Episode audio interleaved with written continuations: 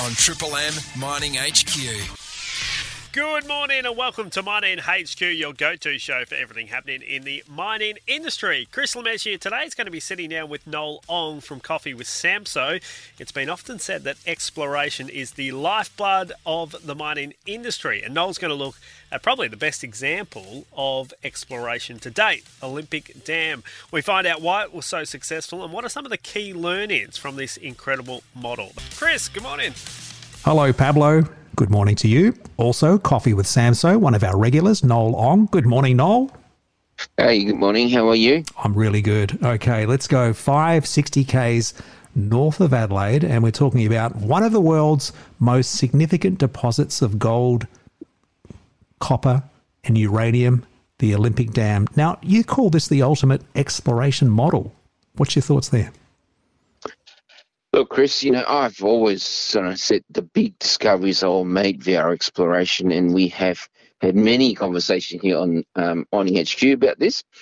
The Olympic Dam story will probably, you know, probably never be repeated by a small cap um, because the company who made the discovery was Western Mining Corporation Limited or WMC, and you know they were in some ways a small cap, not not not small in today's terms, but but not definitely not like BHP. So, look, I'm sure the bigger companies are doing what uh, Western Mining used to do. Um, but, you know, definitely uh, BHP or Rio Tinto or Vale uh, was definitely not doing what they were doing. So, look, this this is a story of an idea to look for copper. They just said, you know, let's look for copper in 1957 which um, and ended up in a discovery in 1976 and consequent mining in 1988. Well, we know Olympic Dam was a big deposit. So, how big was it? Look, in 2009, Olympic Dam, you know, had a resource of 9.1 billion tons of resource. Uh, it was uh, four times bigger than the initial resource that Western Mining had announced early on, not long after discovery. Uh, this is done by BHP after they uh, took them over. So it was worth somewhere around 863 billion US dollars. In 2017, it was reported there was 120 million tons of copper equivalent, and it will take 500 years to deplete the resource at that time. So that will give you some sort of a, a, a, a idea of how big this is. You know, when when the discovery hole happened, and and that was RD10, which is you know 10 holes after the first one uh, was laid out. Um, it was 170 meters at uh, 2.12% copper and about just um, 0.06% uranium oxide. So now that would have been a great sign for any geologist uh, then and now. I, c- I can tell you that. Um, even today, the Olympic Dam deposit is one of the largest single deposit in the world. I mean, there are much larger promises, but let's just say that this is a generational value adding process for any group or person who uh, may have been the vendor. So, Noel, I got to ask the question in your humble opinion, what, what was special about the process? Look, you know, as an exploration geologist, you know, um, to me, the special aspect of the story is about the journey to discovery. Uh, when they got to the target, you know, Olympic Dam, it was relatively simple to drill it out and refine the search. I guess, you know, it's always about the drilling. Uh, and I'm not saying that this is that was simple, but if you look at the search, you know, that started in 1950, in 1957 and ended in 1976. It's it's it's a long journey you know, as David Upton, who's the author of the book, you know, he, he pointed out, it's a story of creativity, persistence, and faith in their abilities. You know, in my interview with David, which I did with Samso Insight, those three words is what the essence of the lessons from the discovery. Um, what listeners have to consider at these points, you know, the deposit was there was no outcrop. Um, and they had quality personnel and focused mentality you know, that even at one point in time in that journey from 1957, um, one of the guys took leave and on half pay went back to university to, to see if he can learn more techniques and learn what else is out there. And then there was an example uh, about the, the hardworking ethos. You know, uh, there was a, a, couple of guys, Hugh Rutter and Terry Brooks, who were. This was near the near the discovery time. Um, they were on their way out to do a ground mag, had an accident. The car was stuffed. They couldn't use it. But instead of giving up and waiting for help, they said, "Oh, let's just continue the do the survey from here." you know, and when they and you know it, they they they even surveyed correctly. So, and there was years of research that came up with a method that could they could use to search. You know, like you know they came out the altered basalts and and the lineaments and things like that, and they used you know these are all new things at that time that and and and then don't forget there was limited budget as well and there was competitive projects projects that was saying you know why not spend money here and not there if you're not getting the results?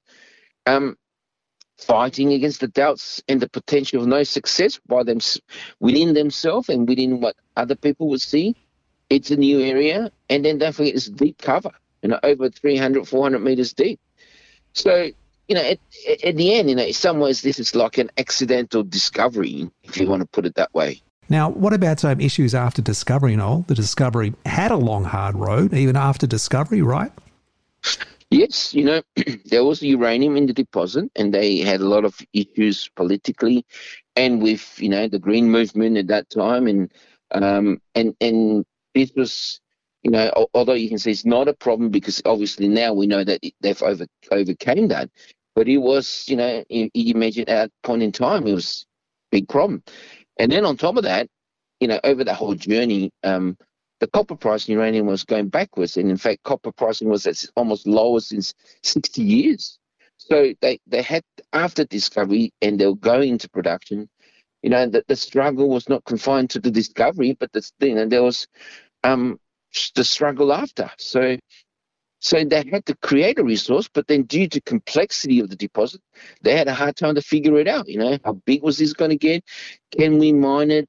Uh, you know, things like that. So then the demonstration came in the in the political headache of the uranium part of the deposit. Looking as, as I said, you know, as we all know now, you know that that got sorted and Dam became a mine.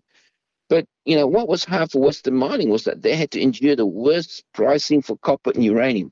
So you can imagine for a mining company, you know, not making money or good money is a problem. And you know, in, in some sort of way, in, in 2005 when BHP took them over, the price of copper and uranium started to rise, and that work did allow the company to realize, you know, the deposit, and, and it became, you know, a much bigger deposit than Western Mining had initially estimated. Yeah, I'm hearing the word persistence. That sounds like it's everything. So I guess what you're talking about is that mineral exploration, it's not an overnight success. Yeah, look, uh, definitely not an overnight success. You know, it's look, Chris, this is not your typical mineral exploration story. You know, in today's world, this kind of stuff probably safely be said that it will never exist for a small company space. But in a nutshell, you know, that, that, that is the essence of it. So when you look at the endurance and the bulldog persistence that was present at that time, um, it would have made most companies broke today and at least forced a refocus to another project. So there was also a part when two members of the team was on their way. You know, the one, I, the example I gave earlier. You know, that definitely would not have happened. So, so just that point alone, uh, you can imagine what uh, is the difference between then and now. So, Noel, in your opinion, was this a, great work of science or maybe just good luck? Look, I think in everything we do, there is an element of luck. In this case, you know, it was a journey that started in 1957, you know, from Western Mining saying, let's look for copper and let's figure out where is the best place to look for it. Then they came up with a theory of what could be the source of copper, and the altered basalt theory was born. You know, I would say that you know that is a lot more complicated, but you know, from a layman description, that was the beginning. So, you know, if you have to remember at that time, the South Australian Gawler Craton was a place of little mineral exploration interest. However, there was a decent amount of oil and gas exploration. So, and the brains behind the search set out to piece together the likelihood of potential copper discovery. I mean, Western Mining was an exploration um, sort of company with great discoveries in the 50s, 60s, and 70s. So by defying and, and you know by defying conventional thinking and being creative and brave, uh, you know that sort of led to the and, and and then there was the lack of success in finding copper, uh, copper, I should say.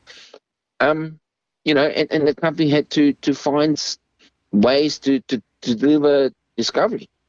So, a bit of a takeaway, Noel, for the listeners of Mining HQ. What would the takeaway be from this chat this morning?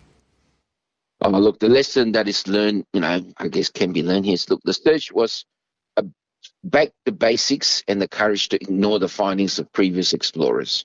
I mean, Western Mining wanted to, to develop their own theories and rewrite the search for copper so that, you know, let no other uh, sort of potential ideas cloud the real theories. So these was untested theories, and many of their theories were frowned upon at that stage. You know, Western Mining at one point uh, in the book they said it was called a Western Wasting Money Company. Uh, but you know, Sir Arvi Parbo and the directors of the company trusted and believed in their scientists slash geologists, geophysicists, and, and all those guys that were, were taking part. So it's a combination of you know creativity, faith, and the collective single-minded nature of the company that drove them to the success that was to come with the discovery of a lifetime in Olympic Dam. And for the average listener, what does it all mean? I mean, what should they be taking away from here to help them make that decision in investing in a company? Oh, look, I've always been a voice for a good dose of mineral exploration to find value for investors. I'm not a big fan of brown field kind of stuff. But look, most times it's hard to explain as the general investor do not understand the journey required. If you rush your thinking and are forced to take even higher risk in cutting short your exploration process, uh, most times it ends in tears. So what the book highlighted is the real timing of a discovery of this nature. The size of the discovery is rare the journey taken is absolutely rare to, you know, what it is today. You know, however, the takeaway should be that exploration is a marathon and it's about testing theories. Companies should be allowed to be given time and the process to happen. Hence, when people look at companies and the story that they're telling, investors should look firstly at management. What I mean is that are they technical? Are they people who are really into making a discovery? Do they have the skill set? You know, secondly, the project is this project something that has the potential, has the legs. Um, don't go for the flavor. Don't go for the sexiness. Look for the potential for gro- real growth. I know this is almost contradictory, but if you are looking for a real possibility of discovery, these are the main uh, determinants. If you're looking for pun, then you know that's a different story. So, in conclusion, as Richard Branson, you know, um, from Virgin family famously said, the line between success and failure is very thin. The case for exploration success is just as thin. When you understand the work that went into the discovery of Olympic Dam, the difference between finding the largest deposit in the world and not was equally thin. Even with the years of work, the research completed, the testing, the new age theories, the road to success was difficult. So if investors think there's a three month drilling program, that one or two drilling program would be sufficient. You know, they should take their money to the casino. I think the odds are better there. Um, look, the upside in is that the thinking, you know, that generated that came out of Western mining are now common knowledge. The science available now are like leaps and bounds better, and the steps to better existing technology moves at greater speeds. So in some ways, the tools are better. What stays you know, what stays the same is the creativity, the persistence, and the faith in following good exploration process. That has not changed over time. Well, your interview with David Upton is certainly worth having a look at and a listen to. So go to Coffee with Samso and check it out. Noel, thanks for your research. Fascinating story, and look forward to chatting again with you soon. Thank you. Thank you for your time. For the very latest mining news in WA, Stream the Mining HQ podcast, available now on the Listener app, LISTNR.